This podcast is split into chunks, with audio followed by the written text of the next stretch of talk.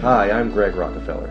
I'm Beth Rockefeller. And I'm Mia Rockefeller, and this is Reading with the Rockefellers, a family YA book club podcast. Today we'll be discussing Glass Sword, the second book in the Red Queen series by Victoria Aveyard. So grab a copy and join us on this literary journey.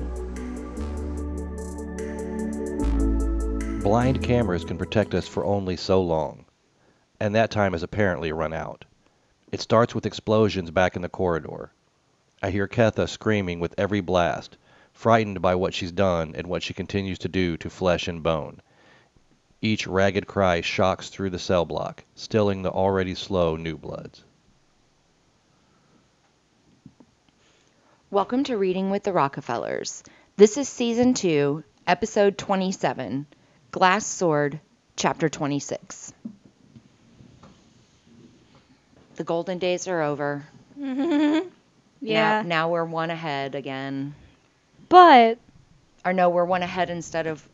No, we're back to one ahead. Yeah. Mm, yeah. Yes, we're we're we're episode 27 for chapter 26. Yeah. well, but we used to be behind. One behind, yeah, because we had to split one into two, or I don't remember. We've had to split exactly. multiple into two, Yeah. but we were so behind because we started we started off the book by doing multiple chapters an episode. Can you believe we did that? No, that was really No. dumb. It really What was. were we thinking? And we s- we did it really early. Like yeah, the that very was the first, first episodes we did that way. Yeah. I thought the the very first episode may have just been chapter 1. I don't know. It's not relevant. Yeah. Mm. We like this way a lot better, It feels good. and it seems to work for everybody else. So I like it this way. Except when we have to break one, break them into two, which we might with this one. We're not sure. We're going to see how the conversation goes. A lot of don't think action in this chapter, but I don't know if it's something we have to like walk step by step No. through. I think It's definitely not. this is more like an emotional support podcast because if you've read this chapter, Which you you're should have by now. I'm really sorry. We're all in this together. Yeah. There's a couple of moments before the end too of this chapter two though that have just some meaningful Yeah. Emotional moments that's more than just the action, but yeah. yeah, Don't feel ashamed. Eat your ice cream. that's right. Blow your nose. We're all congested already here before even crying. So if you've got Kleenex out, you fit in with everybody at this table. I have Kleenex right here, actually. It's funny when I went to get this to keep it next to me for any snot that might occur while we're recording, it made me think of Georgia Hardstark because her allergies are so bad when she's recording or when they're live on stage. She always has like a Kleenex like tucked right into her bra like an old lady. so funny because she can't go anywhere without Kleenex. I'm like, girl, same. Hate it. Yep. Been there. Hate it. There'll be lots of throat clearing. Yeah. This is why women want dresses with pockets. You need one pocket for your cough drops, one Uh-huh. pocket for your Kleenex. Yeah. Because it's hard out here for an allergy sufferer. Yeah. Men have all the pockets they want. That's right. You know, I was thinking the other day, sidebar before we get into the depressingness of this Yeah. chapter. The cruelest trick Mm. Is the fake pocket. is the fake pocket. the There's nothing I hate more. I, the little pocket is one thing, like the change pocket or whatever. I Yeah. get, you know, you a quarter or whatever. The fake pocket on the back, that is a giant middle finger. or on the front of like jeans Yeah. where it's like it looks like there's a pocket but there's not. It's like what then would give me a happen if pocket. that was a dude? If they made po- if they made jeans for dudes with fake pockets on the back, like nobody would even buy them. no. Women, why did we buy those? Why did for we so buy long? those? Answer: Because there was literally nothing, else. And because at the time we thought the jeans looked really cute. Yeah, Uh, I mean that. This is why I wore Dickies in high school because it had all the pockets I could handle. That's why I wear jeggings. Yes. So do you need all the pockets and a purse? Yes. Yes. See, we we- have more stuff to carry. Men want to think that this is a conspiracy that women's p- clothes don't have pockets to further the purse industry. No, no. We no. would still buy We'll buy the pockets and the purse. That's how much stuff we want to carry around. Okay. It's the I I want pockets and a purse. Is that too much to ask? I no, it's not. Ladies, holler if you hear me, because I know you do. I know you do. I want the pockets and the purse. If I had a Hogwarts cloak with oh, pockets that lined the inside, I'd still carry a purse. And a fanny pack. No, no. Oh, Do you mean a belt bag? Do You mean fanny pack? a belt bag. That's what they're calling them now. that's cute? Belt bags. It's like, mm, oh, Oh, honey. Yeah, you beautiful honey, little sweetie tropical baby. fish. That's a fanny pack. And my dad had one in 1987 with his khaki shorts and his socks pulled up to his calves with loafers. Or strappy sandals, you know, like those guy strappy sandals that were big back Oh. in the day. Yeah, that was your epaw. Oh, wow. Well, that's a glorious picture. Yeah. Skinny, pale chicken legs he's got. Have those not changed? Were they No, just like that when you were a kid? No, 43 years and going that I've seen them. So it, they've looked exactly like that. Anyway, why he wears pants all the time. right. Anywho, on to the actual chapter. On to all the depressing. Yeah, we got to get into this eventually. This chapter, so when I was when I was reading um, for my notes, and I'm sitting here highlighting, and I'm highlighting like everything. There's no superfluous writing in this chapter. No. She's such an amazing author. This chapter is classic Aveyard. Yes. It has the joy, it has the sorrow, it has everything. The only thing is there's just so much action that we don't really need to go step by step through. Right, right. So, But nothing up- doesn't mean anything. yeah, we pick up from last time where they are going deeper into the prison in Corros to free the new bloods that are in prison there and the silver political prisoners. If you remember, uh, Alara was there, and Yeah, that's fun. our group has snuck in uh, as disguised as Maven and his travel protection entourage. But- Entourage. And But at now this they're point- about ready to blow everything up in this prison. Yeah, like at this point, their cover has been blown. Yes. There's like battle is coming, and it will come fast. Yes. So they're moving down. They've gotten to the cell block area where the Reds are. And they've opened all the uh, cells and they've let the Reds out. And Mare has, at the end of the last chapter, Mare was screaming, like, come with us. Yeah. You know, we're all going to leave alive and blah, blah, blah, blah, blah, blah, blah. So So now they're heading towards the silver uh, political prisoner section where we're assuming Julian and Sara are going to be. I I do want to point out it doesn't mean anything, but I think that it's it's a good callback. The little girl that looked so much like Gisa, she toddles over to Ada and clings onto her leg. I just think that's adorable. It was pretty adorable. They're counting on Ada to lead them through here because she's memorized the map that Harrick conjured up based on Cameron's description. So we're getting this like game of ability telephone. uh, and that's the map we're relying That's- on. Well, So, okay, And then okay. like a copy know. of a copy of a copy, which as you know was never Exactly. If At you've le- seen multiplicity, this is just not going to work out. At least it's like, you know, the only real, well, okay, the only super reliable set is Ada because her memory is perfect. but she has to count on what she saw being Right. accurate. But she's like coming from Harrick's depiction to her, there's no like there's really not much that can get lost in translation there. Right. Right. And It's just- Cameron's the one that okayed all this. So Right. ultimately if it messes up, Cameron's the It's one Cameron's fault. to come back right. on. That I'm not saying that this is going to mess up if you haven't read the chapter. you- I mean, I think no, no, no, no. I mean, I understand things go sideways, yes, but I don't think that has anything to do with the map. No, no, no, no. Hmm. but also like you you've read the chapter by now. Yeah, Let's be fair. Yeah, yeah, yeah. It's it's a giant, giant bummer on it. giant bummer. Did we mention it's a bummer? It's I a hope you have giant your bummer. tissues and your ice cream. Yeah. I don't know that we know what the the scale of the bummer. Where I'm not, I'm a little fuzzy on the scale of the bummer. It's a giant bummer? Giant. Okay. Yeah. This this might be a ginormous bummer. Yeah. It's Interesting. I just don't think that it has uh, the super bummer impact because it happens so fast. so fast at the end of the chapter. Yeah.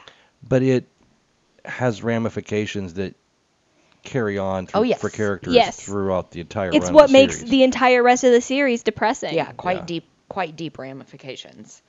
So they're pushing down through here, um, and they get to the bottom of the cells, and this is where Cal, Master Strategist, has told them that they have to split up and go separate ways. Me, uh, Mare did not want that. She wanted them all to stay together, and Cal's like, "This is the only way it's going to work. We have to send people, some people to." protect and to fight, and then we have to send some people to search and open Right. um, cells. We can't all stay together. So obviously, Mare Cameron and Julie or uh, Cal are going to go after Julian and Sara. And what other political prisoners they can find. But the, And to then them, everybody no one else else- matters. Right. Everybody else is going to stay back and fend off the guards. Ketha, Nix, uh, Darmian, Ada, everybody else that's there because Cameron knows how those parts of the cells go. So that's why she has to go down there. But they can't really take anybody else because nobody else knows what Julian and Sara look like. They Right. don't know who Right. they're looking for. They also don't these two, Mare and Cal, are the ones that are going to recognize more people down there. I mean, Cal is going to recognize probably, Probably everybody, down there, but Mare also would know what they're getting into versus taking a bunch of people who've had no experience with silvers like this and putting them down there. And on so it makes logical sense who is being split. and on the other end, they can't really send any more people than those few because a they wouldn't be able to really go anywhere. Like the smaller the group, the more efficient they're going to be Right. at getting there. And also, it's really not smart to take a bunch of barely trained reds into an entire cell block of nothing but silvers. Right. So, you know, where there's no there's no recognition there for them. They could just think, "Oh, this is a red hit squad coming to kill me, not somebody who's going to, you know, liberate me and give me the chance to, you know, switch sides in this or hear why it is that I'm being held captive here." Uh, so, but Kilorn, the point of that is Kilorn is going with the other group. So Mare and Kilorn lock eyes before they split up, and she says, "This could be the last time we see each other, and we both know it." And my notes just say JFC, Mare. Like, gosh, do you have to? Can you not give yourself any kind of like mini pep talk that this is going to work? Uh, right? Uh, come on, please, please, please. Yeah, I don't. I don't get it. I don't get it. She doesn't either. So Mare and Cameron and Cal also have to move through the command room and turn off all the electricity. And that'll take down the rest of the communication, cameras, all that kind of stuff. So they get to the middle of the command center. It's like a giant glass triangle type situation, which Mare just turns into uh, a giant Tesla coil. I, she basically just electrocutes everybody in there and moves on, like with no real, no real remorse for anything. I think Cameron uh, explodes two of them, basically. You know, melts their brain like she does, Aren't Well, aren't and then they they're- just bounce on like. well, no, no, they need. they're getting information. They're getting first. information first Oh because yeah, they they're- need to know they where need to know where Julian, Julian and Sara are. Yeah. Right. But they get the information, and the guy's even like, "We're just let us leave, let Yeah. us live." And then Cameron and Mare are like, Nope. no." And because he's begging for Cal's mercy, and Mare's like, dude, really? Yeah. His mercy? He- The guy's standing twiddling his thumbs in the corner. He's the least of your worries right now. This chick can literally make your eyeballs bleed until you die. right, but is that with the power she and Cameron have? Is that the kind of personality you want? It's like, well, you're begging him for mercy, not me. I'll show you, and then kill people. I mean, does that not sound like something No. Maven would do? Yes? Yes, it really does. This is, and Cal's like, what? Yeah. Cal gets real mad at Mare for the way that she handles this situation. Yeah. I think this is a bit of a folie à deux. You know, Mare knows that bringing Cameron back here was not easy. These are the guards that tortured Cameron and everybody else. And Cameron is the first one to take it too far with silencing the guy that she's silencing. Right. So Mare's just kind of like, oh, this is how we're going to handle this.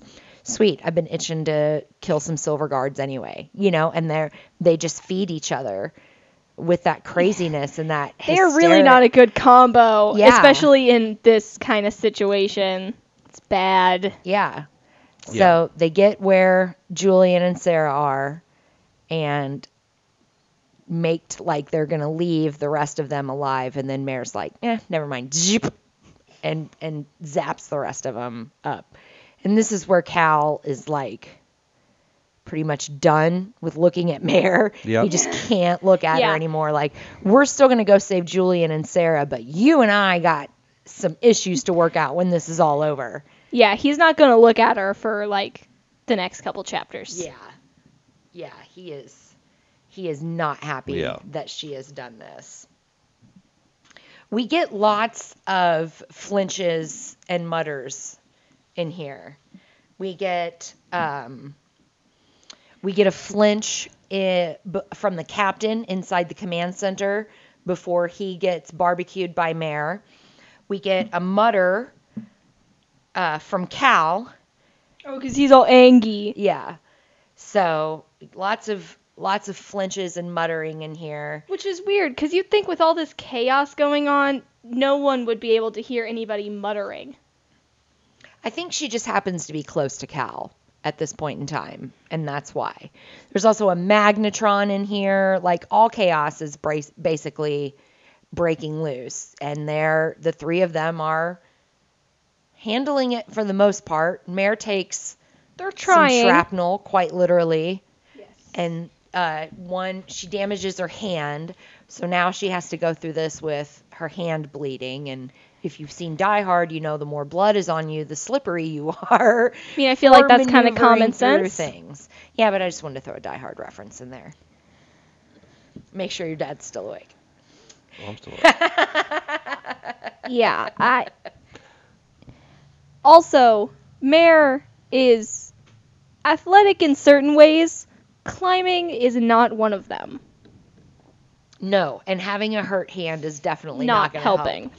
So that pretty much means anything that requires any type of upper body strength, Cal now has to hoist Mare up onto. With his I mean, beefiness. she probably weighs 97 pounds, so it's really not that big of a deal. He could just grab her and be like, and just kind of. I mean, we've seen him literally overthrow people when trying to throw one into the other, and he overthrows. So uh, it definitely, it definitely happens when Cal is throwing Mare around.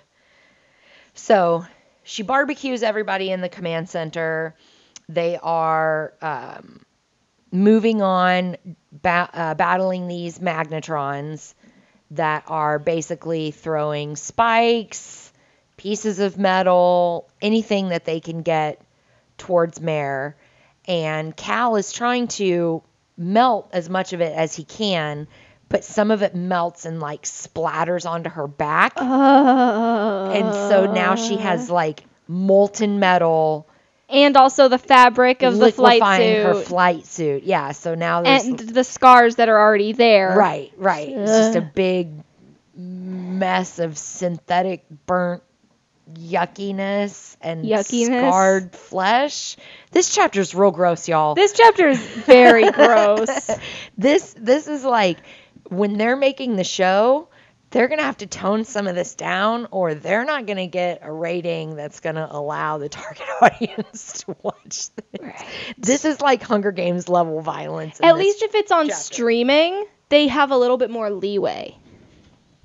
Yeah, but it's Peacock, so they're gonna have to go through NBC Universal practices and standards, or they're still gonna get met with whatever rating they're gonna get met with. You know what I mean? They're gonna have to, if they want to do a TV 14, they are not gonna be able to show, you know, somebody's eyeballs bursting out when Cameron is No, of course not. shrinking their brain, basically. So. Right. um, Cameron and Mare are clearing out these magnetrons.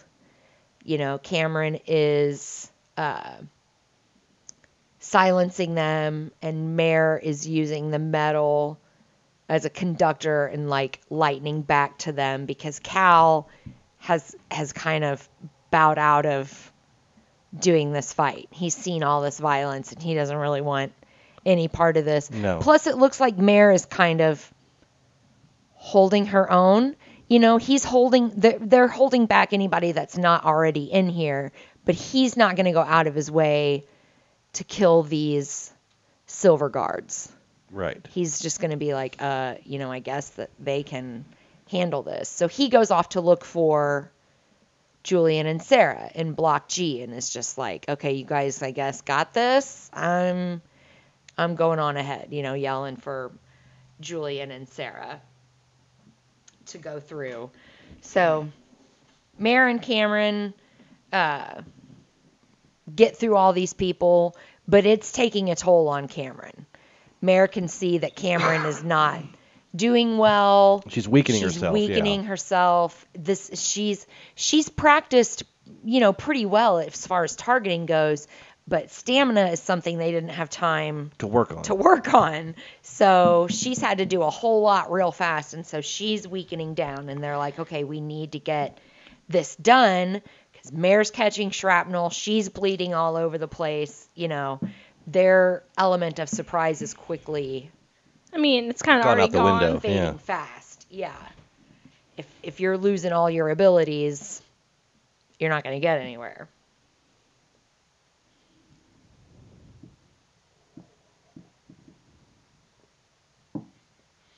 She pulls a bolt of lightning down through the skylight to uh, zap the rest of what's going on in there, clear everybody out, and then give them like a burst of light to at least be able to see where they're going. And Cal is just deeper into the bowels of this thing, screaming for Julian and Sara. He's not going to rest until Julian and Sara are found, and Mare's right there with him, you know, going down into the cells, even though it's clear they're going to fight later. And Cameron's like, okay, well, I'm just going to rest up here while you guys go look for these people that seem to mean a lot to you that I have no idea who they Right. are. Right. I don't care about. Plus, I'm a little tired anyway, so I'm just going to. chill up here. You guys okay with that? And, and then she has the nerve to start whistling.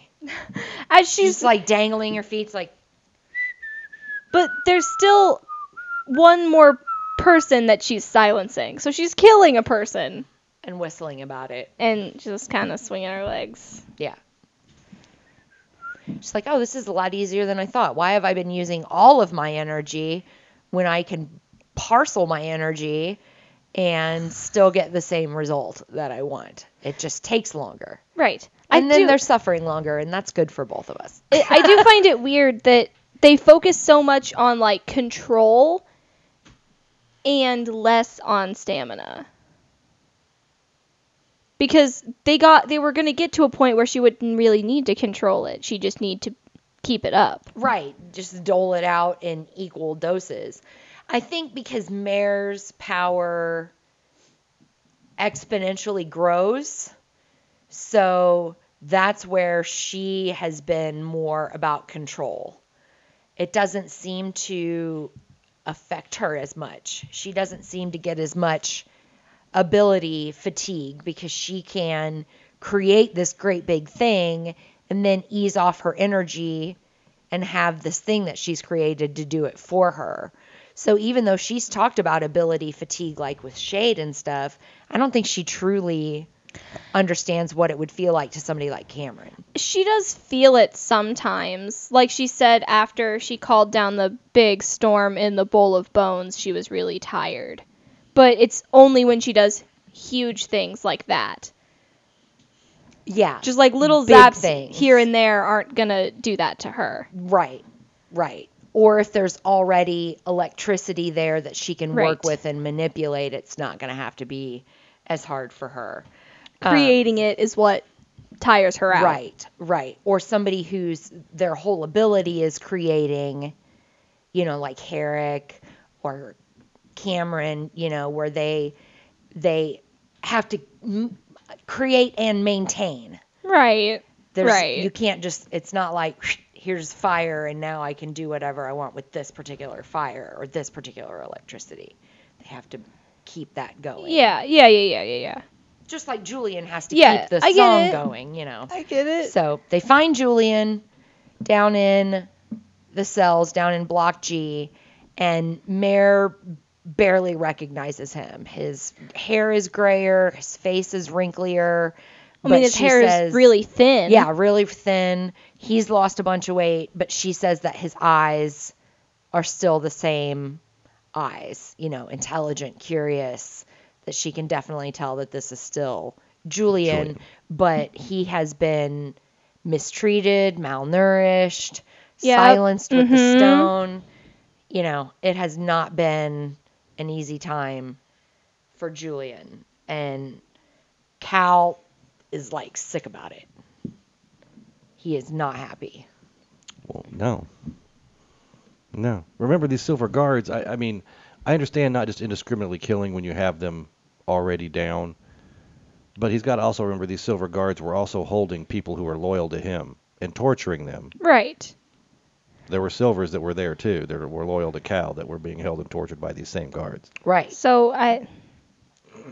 Eh, You're in a bit of a moral gray area here. Yeah, Right. this is just something Cal hasn't had to face before. Killing silvers, it's not Yeah, or even Silver Divide really at all. right. He's he's never had to experience silvers that weren't loyal to the crown or dealing with that type of people, you know? He's a general. When he's around people listen to what he says. Right. Plain and simple. Yep. Uh, he melts the bars in front of Julian and just like rips them out of the way to get him out. And before he can even get like a decent size hole open, Mare slips in there. You there just kinda to get slip right in there. Like, yep, I'm tiny and you're not. And I'm gonna go, you know, make sure he's okay. Right. and he but he's weak. He can't like really get a grip on her. Um but he's ready to fight. The minute she gets to him he's like sweet now let's go enact some revenge on some people. Even though he can barely walk and is having to like use them as a crutch.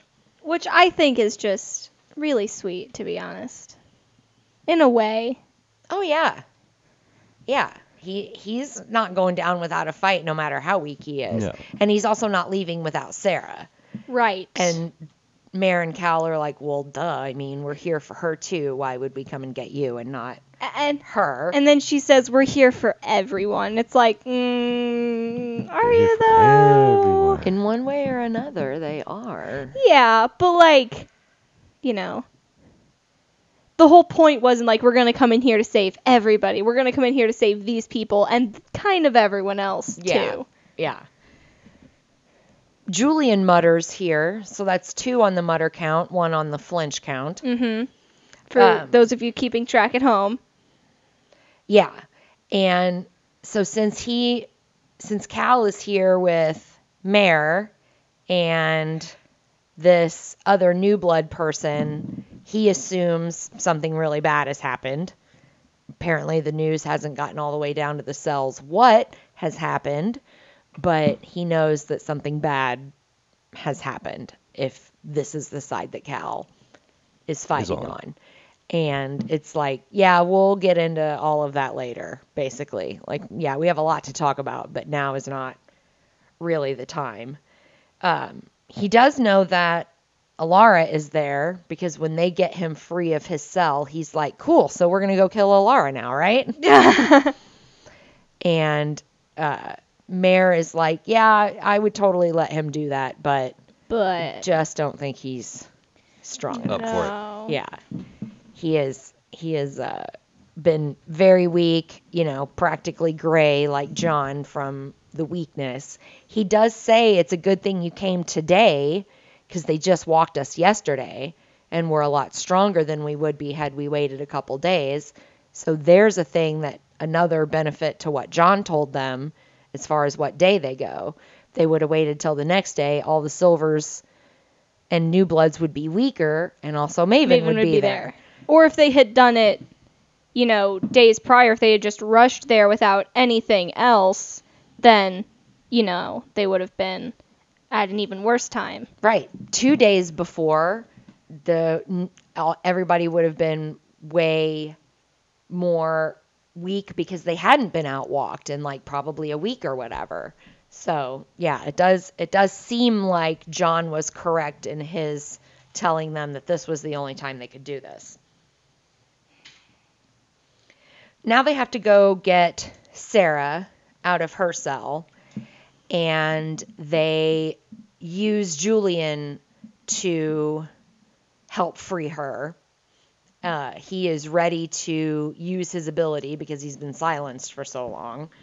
So he's ready to enact some torture on these people and also uh, get Sara free.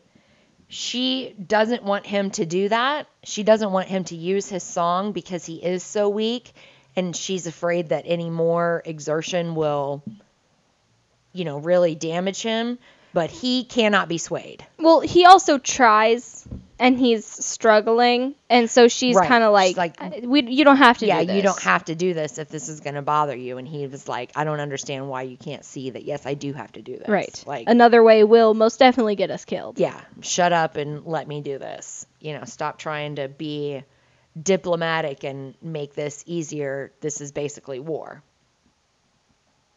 so he uh, sings to this guard that is uh, guarding Sara's cell and gets him to open Sara's cell and all of the rest of the cells in the block so they can free everybody, Everybody. and get them out of there. And um, they said, you know, open the cells, put the uh, stairs back where they go, make everything right so everybody can get out of here. And he just does it like instantly. You know, that's Julian's power. And how easily he's able to tap into it after having been silenced and not using it for so right. long. Right. So he's got a well of emotion he's tapping into to get to this power so quickly to the surface. She's she knows that she has to tell him about Jon and what his ability was and the information that he gave them to lead them there and she's like but, But- I'll do it after. Yeah, Yeah, now 'cause is not, not the the time. time. Yeah, we don't have time to stop and talk about all this because Julian's going to be like, "You don't say," and then start asking questions. It's like, no, no, no, no, no. So now she's like, "Oh, this is what hope for the future feels like." I'm excited to tell Julian about this after this is over, so that gives me something Right. to look forward to. And also it it's and also it's what convinces her that there will be an after. Like huh? Like this is what does it. this is what does it. I- it I took mean- it took you telling Julian about the guy that you can't stand. whatever works. Okay. Whatever works. So now the gates are open, the stairs are all back in place, and all of the silver political prisoners are loose to either come attack them, join them, or go off. Do whatever they want. Yeah. All hell breaks loose. Basically, yeah. And they just go right down through the cells, just freeing block by block by block. And each one gets more dank and depressing. It's obviously further away from the sun, you know. So this place is And these silvers this place is pretty cool. do want revenge on the other silvers that oh are yes, they them. do because they kill more than the new bloods do. Yes. the ones that stay with them. Now, some do leave and branch out on their own and try to make it on their own, which they figured would happen. You know, these people have the right to go Right. Uh, pursue whatever Or kind of maybe freedom they have- does, or go to their Cameron. phone. Right, everybody except Cameron. Right. May, you know, maybe they have like a friend or someone that they care about who is somewhere else and they're going to Sure. try and go save them. Whatever reason, they leave. Yeah, because we know that there are two separate uh, silver things here Right. with new bloods like in the middle. So they've been keeping some silvers apart for Right. a reason. They could they could have left the water running when they were thrown in there, and they want to make sure that their utility bill's just not outrageous. I don't think that silvers really care. Yeah. So they get to um, the opening of Block J. So they've gone through G, H, and I. And when they get to J, uh, a Lerolan that is with them blasts the wall away and it comes back to them like in mist of gravel and dust and everything. And like a giant tornado uh, comes Kind up. of, yeah. Yeah. And it's a nymph. Somebody Yeah, is uh-huh. there controlling the the air, The air. to push things around in. And then they're Dorothy in the tornado over Oz spinning around. Mare grabs onto something and realizes it's a corpse leg that's hanging out of a cell, Yes. Which is so nasty That's so nasty. so nasty. So and then nasty. So to get nasty. out of this cyclone she's So in, nasty. she has to climb up this dead leg to get to the bars of the cell so she can hold on to something that's not a dead leg. So nasty. So nasty. So nasty. She's happy that she can't see his face because she doesn't want it to be somebody that she recognizes. It's like, oh my gosh, this is so depressing. This is so depressing. Don't worry. It gets it worse. It gets worse. I know it gets so much worse. However, worse. there are some there are places in the face where she can get a better hold, like the mouth or the eyes. Sure, yeah, Just yeah. saying. She does eventually get to his face, and then she's relieved that she doesn't recognize him. But and then she's she doesn't like- even mourn him. She's like, I didn't know him. I don't care that he's dead. He his leg gave me a hold, and I'm not gonna give it another thought. At least she says like it's wrong to feel relieved. Like it feels wrong, but eh. Is it wrong? Right. wrong? But is it wrong? No. No, it's not. So, I mean, because I guess it could be even worse. I don't know. Um, Gareth is battling the nymph. So, where one is controlling air and everything, Gareth is over there trying to turn everything upside down and throw that person off their Right. off their game and off their Yeah. stance so the, all of the wind and everything will stop. Not realizing he's doing more harm than good. some It's like and- we already yeah. can't get our footing and you're throwing everything all over the place. right. You know, this is this is that dancing with the stars only not choreographed. so everybody's just hitting walls all over the place as this thing is spinning. And so she's just like, uh, she's falling again, and she's like, Gareth, stop. Bro. Uh-uh. And then she doesn't hear anything until she does, And then she wishes she hadn't. And then she wishes she hadn't. She hears Little Lightning Girl, Uh, gross, grody. and it's Elara. Ew. She has found them down in the cells, and she has come down to say hello to her favorite new blood, her Yay. favorite almost daughter-in-law, Ugh, oh, God, don't say it, please. right? Why'd you have to say that? This is disgusting. Facts. I, but I don't like it. Mare wishes for the sounder device instead of Elara because she wants to just die. God. She's like, that thing knocks me out and makes me unconscious. That's what I want because Well, I mean, in five minutes or less, she's going to be inside my head and she's going to see everything. I mean, you'll be helpless either way, girl. yeah. Let's Right. be fair. There's no proof that the sounder can kill you.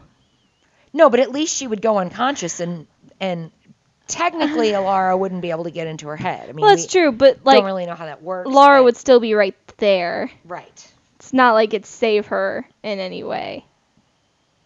Does that make Yeah. sense? because she knows Mare knows that that's what she's planning on doing is getting in there and finding out where they've been, what their hideout is, you know. Oh, She yeah. is a wealth of information. Um and Mare's like, "No, that's Nope. not going to happen." So she slides herself into one of the cells made of silent stone and blocks Elara's connection to her. She can't reach her inside the silent stone. She does that after falling hard against that cell and probably oh, breaking probably her arm. breaking her arm. Yes, yes, she was thrown around and she fell and uh, damaged her arm pretty badly, and then crawls into this silent Cell. stone cell, so Elara can't get to her. And then her arm hurts. Right. It's like, girl, you you have gone through a lot in these past like 10 seconds. Yeah. She's watching the battle go on outside the cell, and it's basically just mist and like occasional bullets. She doesn't know if they've stopped firing because everybody's out of ammo or because it's pointless to fire into that because Right. you can't see what you're aiming at anyway. But there's still just the occasional like brap brap brap. Yeah. Pooh. Uh, it doesn't work very long, and Elara comes and finds Mare at the cell that she's now Cowering quote-unquote in. hiding in, basically. And she thinks that when Mare opens her eyes and sees Elara, she thinks she's hallucinating because she expects to see, you know, ball gown, updo, glamour makeup Right. Elara. And this is Elara, like, basically in a pantsuit with a bun. I this I feel like we're we're doing the different Elara dolls. You have like glamour Yes. makeup Elara yes. and then this is like I think this is just like just Battle. hanging, hanging around the prison, chilling a lot, like sweatpants, sweatsuit. Well, it says she's in a uniform. yeah. you know, like a mm-hmm. Sea Org uniform Yeah. or something. Maybe But she's a it's- Scientologist. but it's in like her house colors. House of Colors, of Right. course. I kind of I want to see the costume design for this. It's like a 'cause I feel like they could have tracksuit some fun that with it. athletes- I wear. want to say that that person on Instagram had one for this, but I don't remember. I'd have It to go back. probably and looks look. like like the tracksuits that college athletes wear, like you know, the basketball players all come out in their warm-up uniforms and they like the what Sue pants Sylvester and- wears. Yes. Yes, But just but it's got the school colors. But but it's also like nicely tailored. yeah. You know what I mean? Yeah. Because she wouldn't wear anything that's Yeah. just like crappy. So it's like still, like- Egyptian cotton or whatever. It's still Or like- what did they call it? What kind of cotton or I don't remember. some sort of that's practically like silk? Yeah. Yeah. But it's it's also like kind of form fitting so that it's still oh well, like of. Barney's Flattering. like Barney's sleep suits. Yes. Or the little suit he made for the dog. Oh, So great. so cute. She's also hmm. graying at the temples, which Mare loves because that means that she has been through some hard stuff recently and hasn't had time to like take care of that. And so Mare is seeing that as a symbol of her going through some stress that hopefully she has caused. You She know, has. Like, well, yeah, I mean, I'm sure she's like, this little lightning girl's a pain in my butt. And if I could just kill her, it'd be so much easier. Why didn't that happen the way it was supposed to? Right. But also like I kind of don't want to kill her cuz like she'd be so useful. Yeah. Now they have their little interchange, and Elara says that the first time she met Mare, she was in a cell then. It didn't stop her then. It's not going to stop her now. Blah blah blah. right. She's going to learn everything she has. Mare just immediately starts talking crap. Because if she can keep her mind occupied with talking crap, Elara cannot slither in there and do her bidding. So Mare thinks. Right, but Elara, can't, how can Elara get in her mind anyway? There's Silent Stone. She can't use her abilities inside there. Yeah. She's like bars didn't stop me then. It's like girl, you know this is more than yeah, bars. They're still gonna right, right. they're still going to be able to Uh, well, is- stop is- you. is because like- I mean, it's going to silence Elara too. Right. Is like Right. Elara not? Maybe Elara's almost intimating, I don't need to use my my mind. I could just come in here and just beat it out of you physically if I have to. Or call the guards and beat them out. Right. Of, yeah, beat it out of you. Or I could just kill you and I'll get it from Somebody else. somebody Somebody else. You know that we could do this a million different ways. The easy way, the easy, medium, hard way, the somewhat easy, hard way, all that kind of stuff. So then she starts, Mare starts talking just enough to make Elara start answering back. Like get her on a soliloquy, Right. and then her brain is busy and can't get in Right. to mine either. So Mare is trying to act all tough. She's like, "Well, come in here then." It's like, mm, do you really want to do that? Does that? Do you think that's smart? Like, just I'm wondering. I mean, she's got nothing to lose at this point, so Fair. she might as well just go ahead and talk some crap. You know. Um she gets a gun, pulls out a gun, and she's ready to just shoot Mare in the head. Like, fine, if that's the way we're gonna play this, I really don't need you. I can get it from somebody else.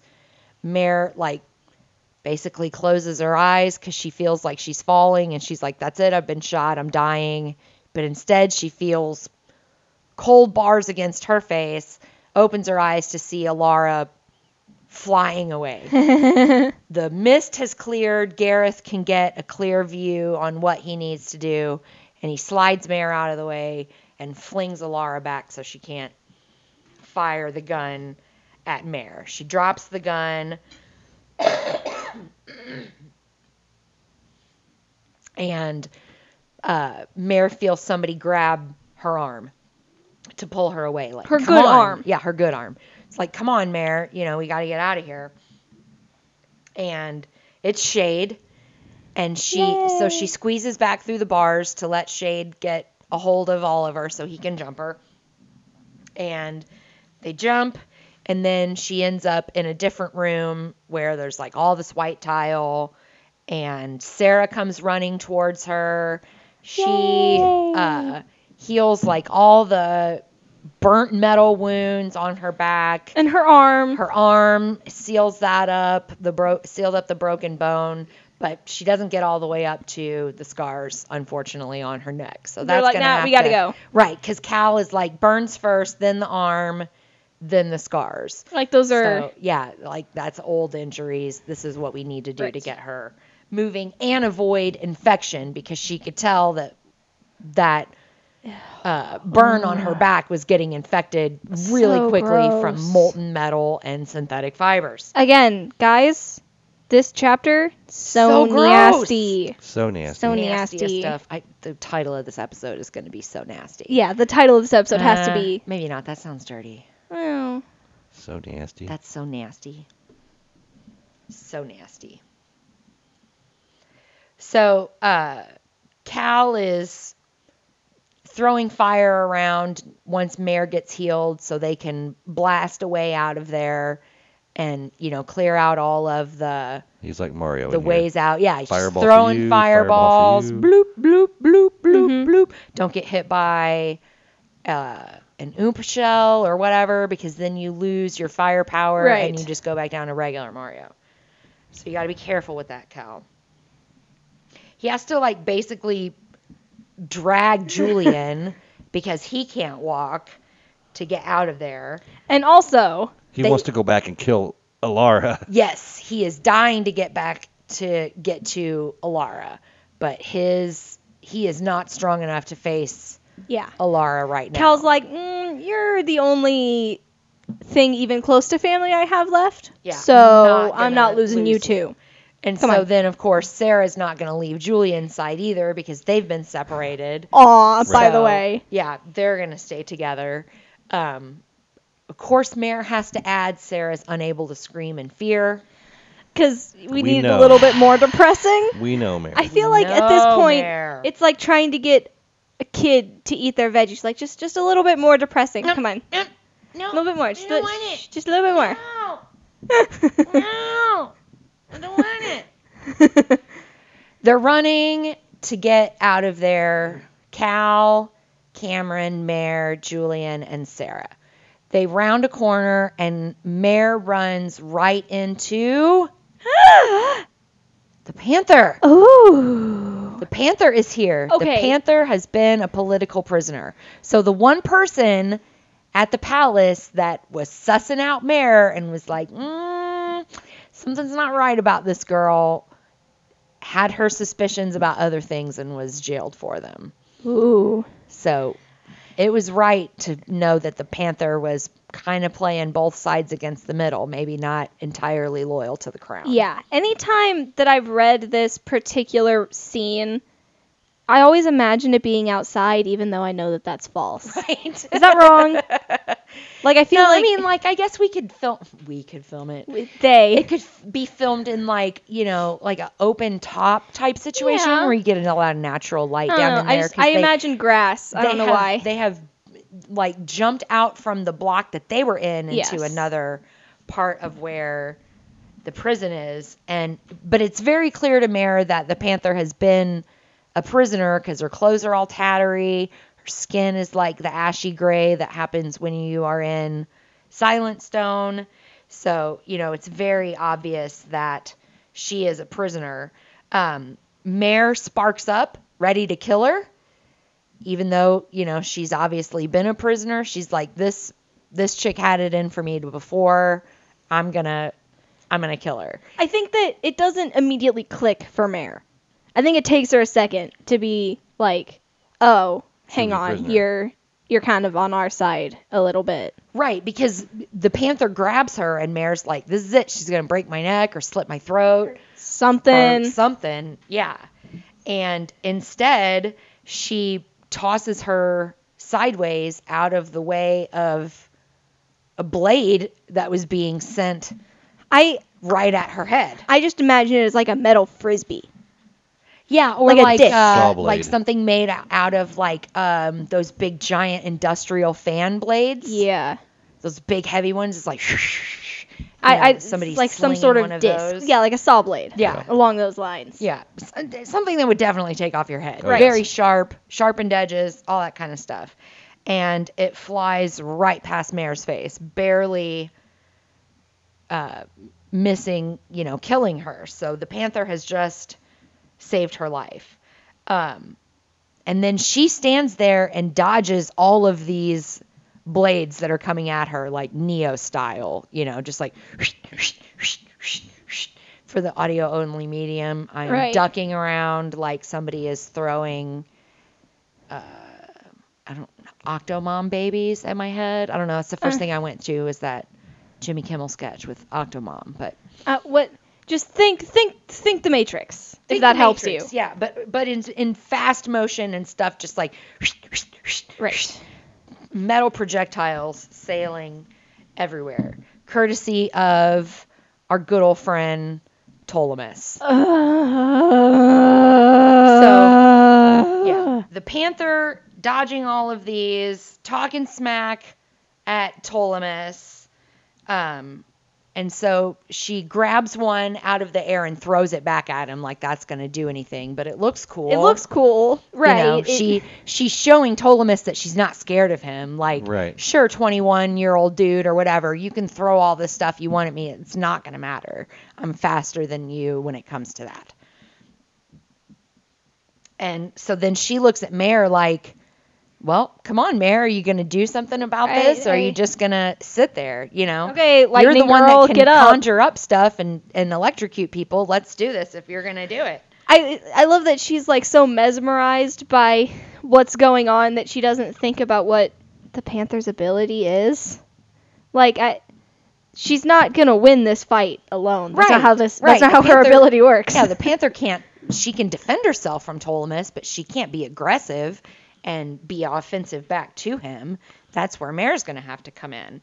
Um, so Ptolemus is sees Mare stand up, ready to fight, and he's like, "Sweet, I can finish what my sister started."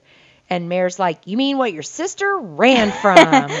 Ooh, burn. and and directs a bolt right at his head. Like, this is how fast this can come at you. I've been practicing. And Ptolemus, you know, Life comes ducks- at you swiftly. Life comes at you swiftly. Check that out with the episode if you haven't. It's really funny. Um, and but he recovers really quick. You know, the lightning misses him. He it doesn't hit him. He just bounces his head off a wall, basically. So he's concussed, but still fighting. Um, the panther moves in really quick while he's kind of reorienting himself after bouncing off of the wall and she elbows him in the face and breaks his jaw. So she's also very fast and apparently very strong. Considering she's an older lady. Right. She's an older lady and she just popped this dude. So now, you know, everything is going on all at once. Cal's throwing fire, Mare's throwing lightning. There's still mist and wind from the nymph. There's metal pieces coming in all over the place. Everything's going insane and bullets. Right. So it's just a massive amount of chaos as they're trying to get through all of this and get to Right. the other end and of this they're prison. they're they're getting outside. They're kind of getting there. Yeah. We're on our way. they need to move out to where it is because Mare's like, once I get this open sky, I can get a huge bolt up there going and I can zap all of the rest of this crap pretty much. Right. So that's her main thing is just trying to get Yeah, outside into Hogwarts open. Legacy, ancient magic style. But there's a couple. Exactly. There's a couple of people that need to get out first, because there's only two people who can fly right now that we know of. Right. We've got to get Cal out and we've got to get Ada out because they need to be able to fly the jets. So she sends uh, Shade on with Cal. Like, Shade, you have to take Cal. He won't leave on his own, and we need him to be able to fly. So get him to the jet now. And Shade's just like, okay, you know. Mm, whatever. Cal is like starts to argue, but Shade's just like pop and you know pops him out of the way. Like So you're Cal- coming with me, buddy. Cal's still arguing in the cockpit of the Blackrun right, now. Right. Right. They have Shades to come like back. physically restrain him to keep him there. You know, Nix Yeah. is just like there with his arms around him, like you're not leaving. Yeah, like Shade has come back and teleported multiple groups of people, and Cal's still just like, but I don't wanna. Right. Shade comes back. He gets Julian and Sara. He Yes. takes them to That'll quiet The Cal down a little. yes, because now he'll have Julian there with him. He'll still be mad that Mare's not there. Um, but she is she has to stay and electrocute this thing now that she's out in the open. So she like works on getting this big lightning bolt and this big electrical storm and everything going so she can make a big lightning bolt and zap the rest of this crap. But she knows that she only has one chance at it because she's tired. She's been throwing lightning. Everybody else is, you know, basically ability fatigued, and she's got one shot at getting this taken care of.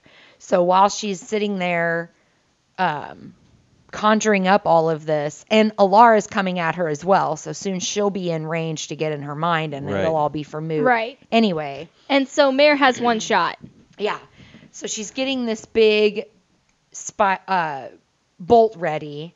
And as she's got this thing like basically in her hand, she sees this scene happened. out. It's it all. It seems like it's happening in slow motion. Bam. But the whole thing takes like five or six seconds, Right. maybe. So the Panther and Ptolemus are fighting, and the Panther's ducking all of everything, but she's waiting on Mare to strike down with that spark. And since Mare is briefly distracted, Ptolemus sends a spike right through the panther's neck, and it just opens her neck, and she just starts fountaining out Silver blood silver everywhere. blood everywhere. Um, and then she ducks, thinking that another one is coming at her. Right when she ducks, Shade appears back to grab her and transport her to the Blackrun. Okay. So, yes, we have some readings here. Who wants to read? I don't want to do it. All right, I'll do it because because your dad read it at the beginning. I'll go. I'll just read everything that's right. That, Oh, I, I was left. gonna say I could do the last one. You want to do the last one? Yeah. Okay. The very last? Okay, I'll do everything up until the very last. Is that cool? Mhm. Okay. I can't possibly see what's coming. Only one person could Jon. He walked away from all of this. He let this happen. He didn't want to warn us. He didn't care. Shade appears in front of me, intending to take me away from all this. Instead, he gets a cruel, gleaming needle through his heart. He doesn't realize what's happening. He doesn't feel any pain. He dies before his knees hit the ground. Ooh. And then we end our our chapter with With this last paragraph here. I don't remember anything else until we're in the air. My face runs with tears, but I can't wipe them away. I stare at my hands, painted in both colors of blood.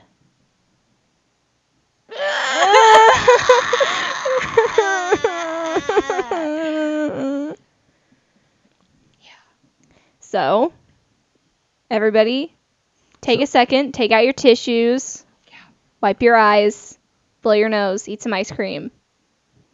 Come back. So, for the most part, it was a success.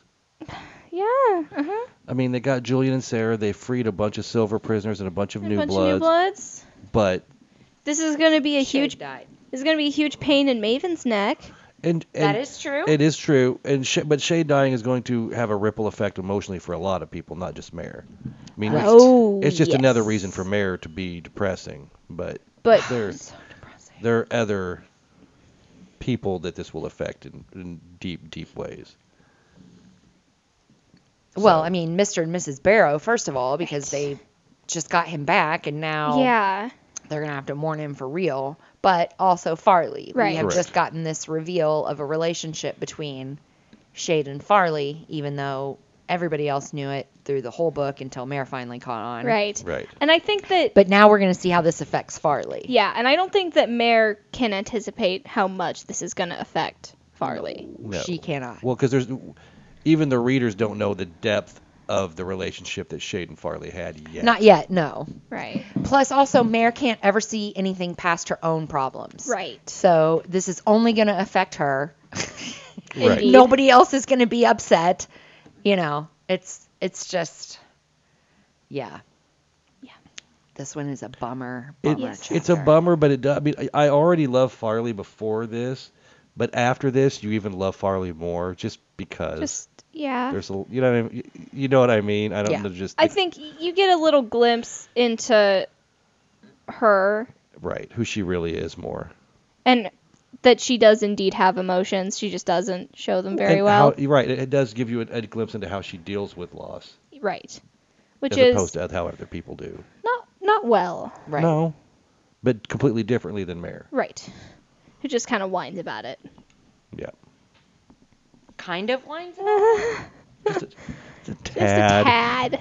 We also know that Farley's had to deal with a lot more loss than uh, Than anyone than knows. anyone else. Yeah, definitely than Mare has because we know that wherever this sister and mother are, you know, They're it's not here. here. So Right. exactly. So this, uh, let me just throw in the fact that this is another mark in the Joseph Quinn for Shade column. Knows how to have a really emotional death scene that has ramifications for every character. Yeah, shows up for a short but emotionally impactful arc. Yes. Yeah. We love you, Joseph Quinn. Yes.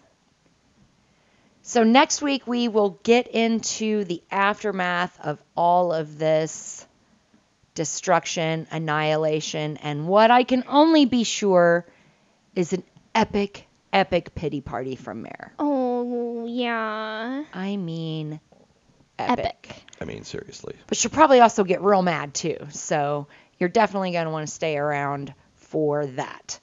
So make sure that you interact with us. We are over on Instagram. That is at Reading with the Rockefellers.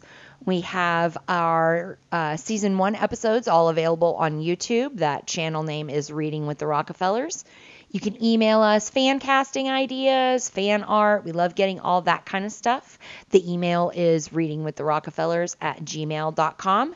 And then finally, we have our website where you can find our blog, season one fan art, all that great kind of stuff, and all of our episodes available for download. That is www.readingwiththerockefellers. We will see you next week. Bye. Bye. Bye.